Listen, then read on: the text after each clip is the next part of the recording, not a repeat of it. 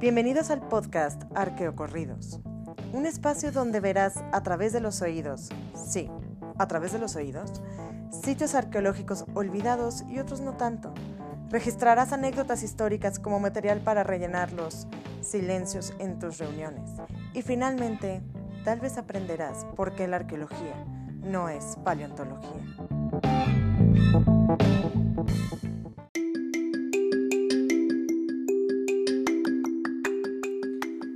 Episodio 5.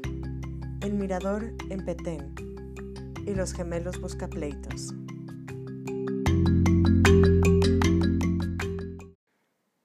Hola, ¿qué tal? ¿Cómo van? Espero todo vaya de maravilla. Hace tiempo que no les hablo. Bueno, la verdad hace 15 días y así lo he estado haciendo. Cada 15 días me siento para platicar un poco de lo que me viene a la mente. y en esta ocasión me vino a la mente el tema de un sitio arqueológico llamado El Mirador. Este sitio está en la selva de Guatemala, dentro de la reserva de Biosfera Maya.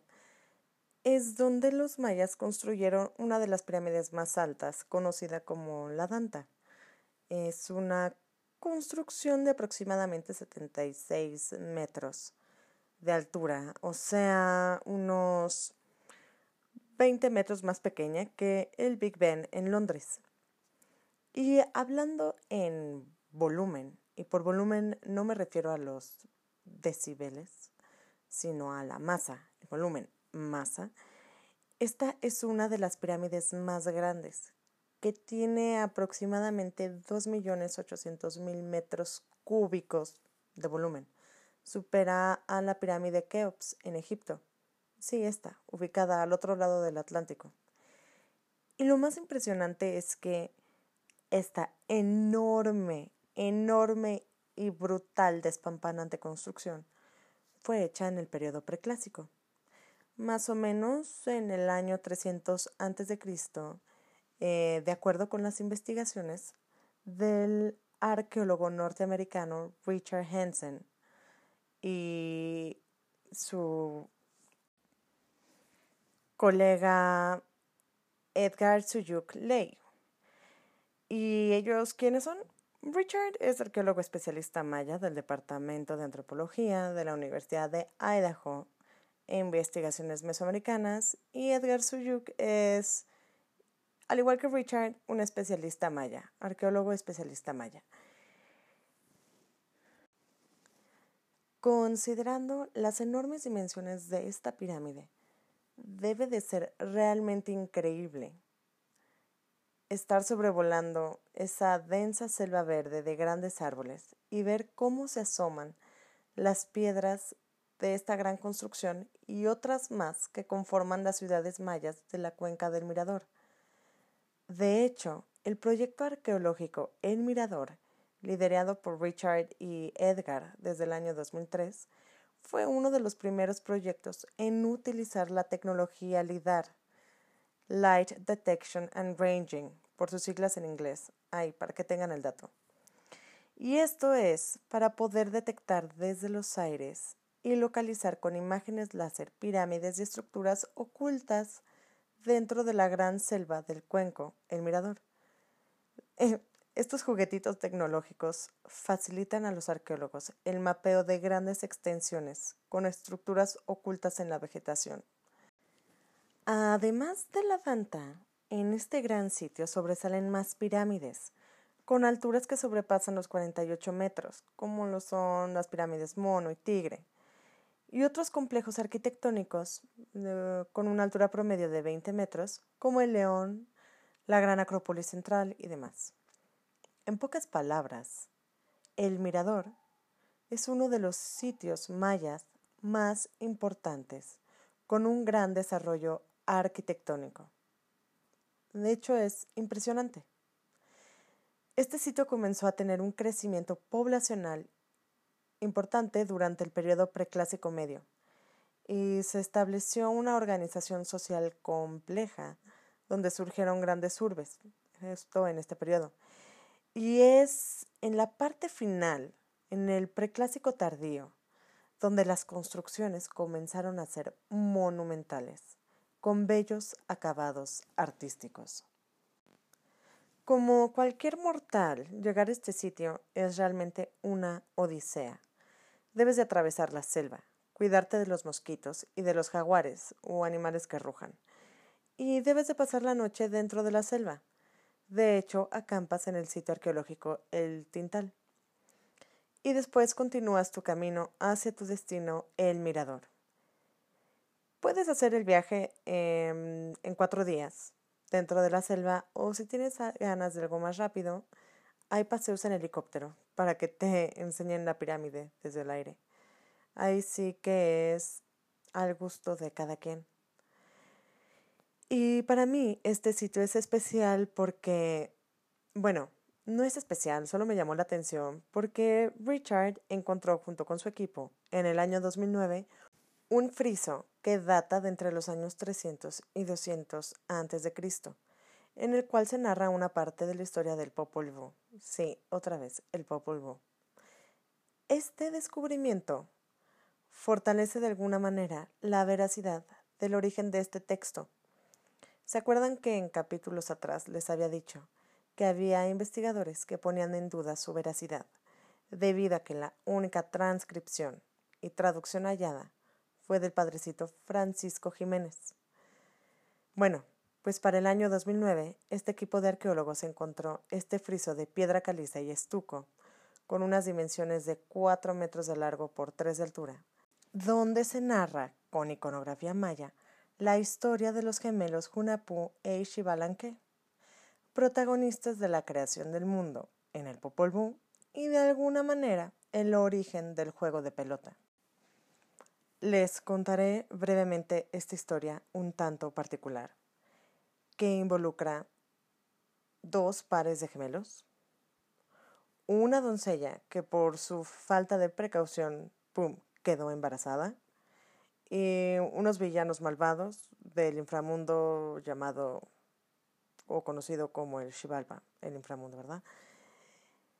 Todo empieza con el primer par de gemelos, Hun Hunapú y Bukub Hunapú, quienes tenían la costumbre de jugar el juego de pelota, un juego sagrado, en un campo sobre el Shivalba o reino de los muertos. Eso causaba gran molestia a los señores del Shivalba, pues se la pasaban escuchando el golpeteo de sus brincos por todos lados. Furiosos, planearon la muerte de los gemelos y los retaron a un partido del juego en su territorio, el reino subterráneo de Ultratumba.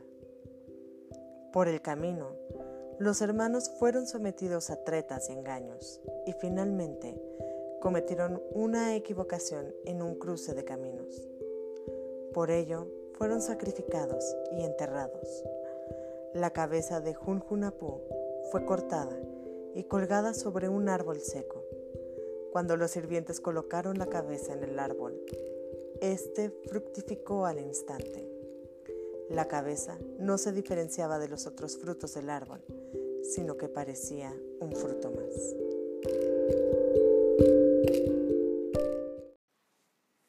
Tiempo después, la doncella llamada Ishkik, hija de uno de los señores del Shivalba, quedó admirada al escuchar la historia de los frutos del famoso árbol de jícara. Así que emprendió su viaje para buscar ese árbol. Cuando lo vio, quedó asombrada por los frutos y tuvo deseos de comerlos. Pero la cabeza de Junjunapú, que estaba entre los frutos, le habló diciendo ¿Qué quieres? Los objetos que cuelgan del árbol no son frutos, son cabezas. ¿Todavía los deseas comer? Después, la cabeza de Jun Junapu le escupió saliva sobre su mano y éste le dijo, En mi saliva te he dado mi descendencia. Ahora puedes subir a la superficie de la tierra y te prometo que no morirás.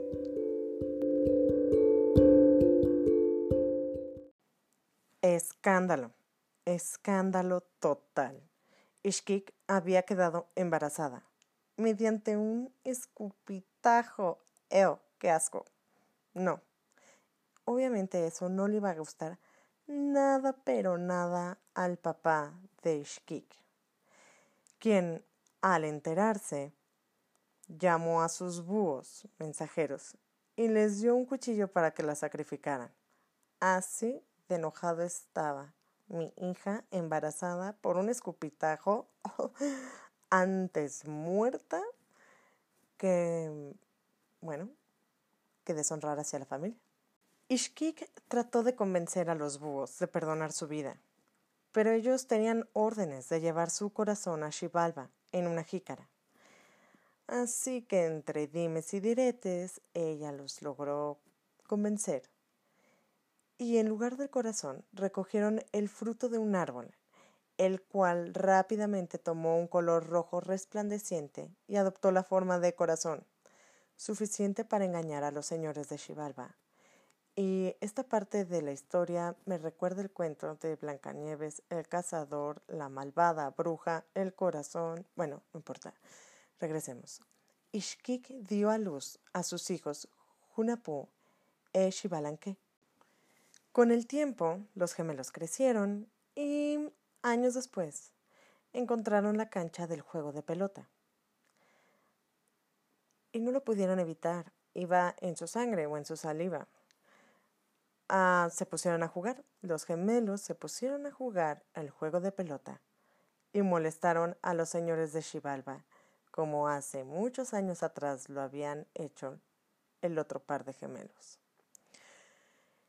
Esto fue motivo para que los señores del Xibalba los llamaran. Hunapú e Shivalanque continuaron por el camino negro hasta llegar al Xibalba, donde se encontraron con los señores de la muerte. Más tarde, los señores los enviaron a pasar a la casa oscura. Entraron sin inconvenientes y jugaron a la pelota. Apenas comenzó el juego, la pelota rebotó por sí sola hasta insertarse en el anillo de Hunapú al advertir trampa, los hermanos amenazaron con retirarse o usar su propia pelota. Es ahí donde los señores del Xibalba dijeron tranquilos, hermanos, tranquilos. Aceptaron y los hermanos pronto insertaron la pelota en el anillo de Xibalba. Así ganaron y se dio por concluido el juego. Obviamente, los señores del Xibalba estaban furiosos ya que deseaban aniquilar a los hermanos, como lo habían hecho años atrás con los otros gemelos. Decidieron castigarlos con pruebas difíciles de vencer, pero no contaban con la astucia de los hermanos, y al quinto día volvieron a aparecer y revelaron al fin sus nombres y su procedencia. Los señores del Xibalba, asombrados de saber quiénes eran, les pidieron clemencia y los hermanos les anunciaron que serían eliminados. Hunapú e Shivalanque honraron a sus padres vengando su muerte, y más tarde serían sacrificados para transformarse, según la leyenda, en el sol y la luna. Bueno, ahí acabamos el cuento. Gracias. Bueno, fue un gusto que me escucharan. o bueno, honestamente no sé si sea un gusto que me escuchen, ya me dirán. Pero debo decirles que fue un gusto para mí distraerme un rato contando historias como estas. Ahí nos estamos escuchando y cuiden sus oídos. Nos vemos en 15 días o antes. Chao.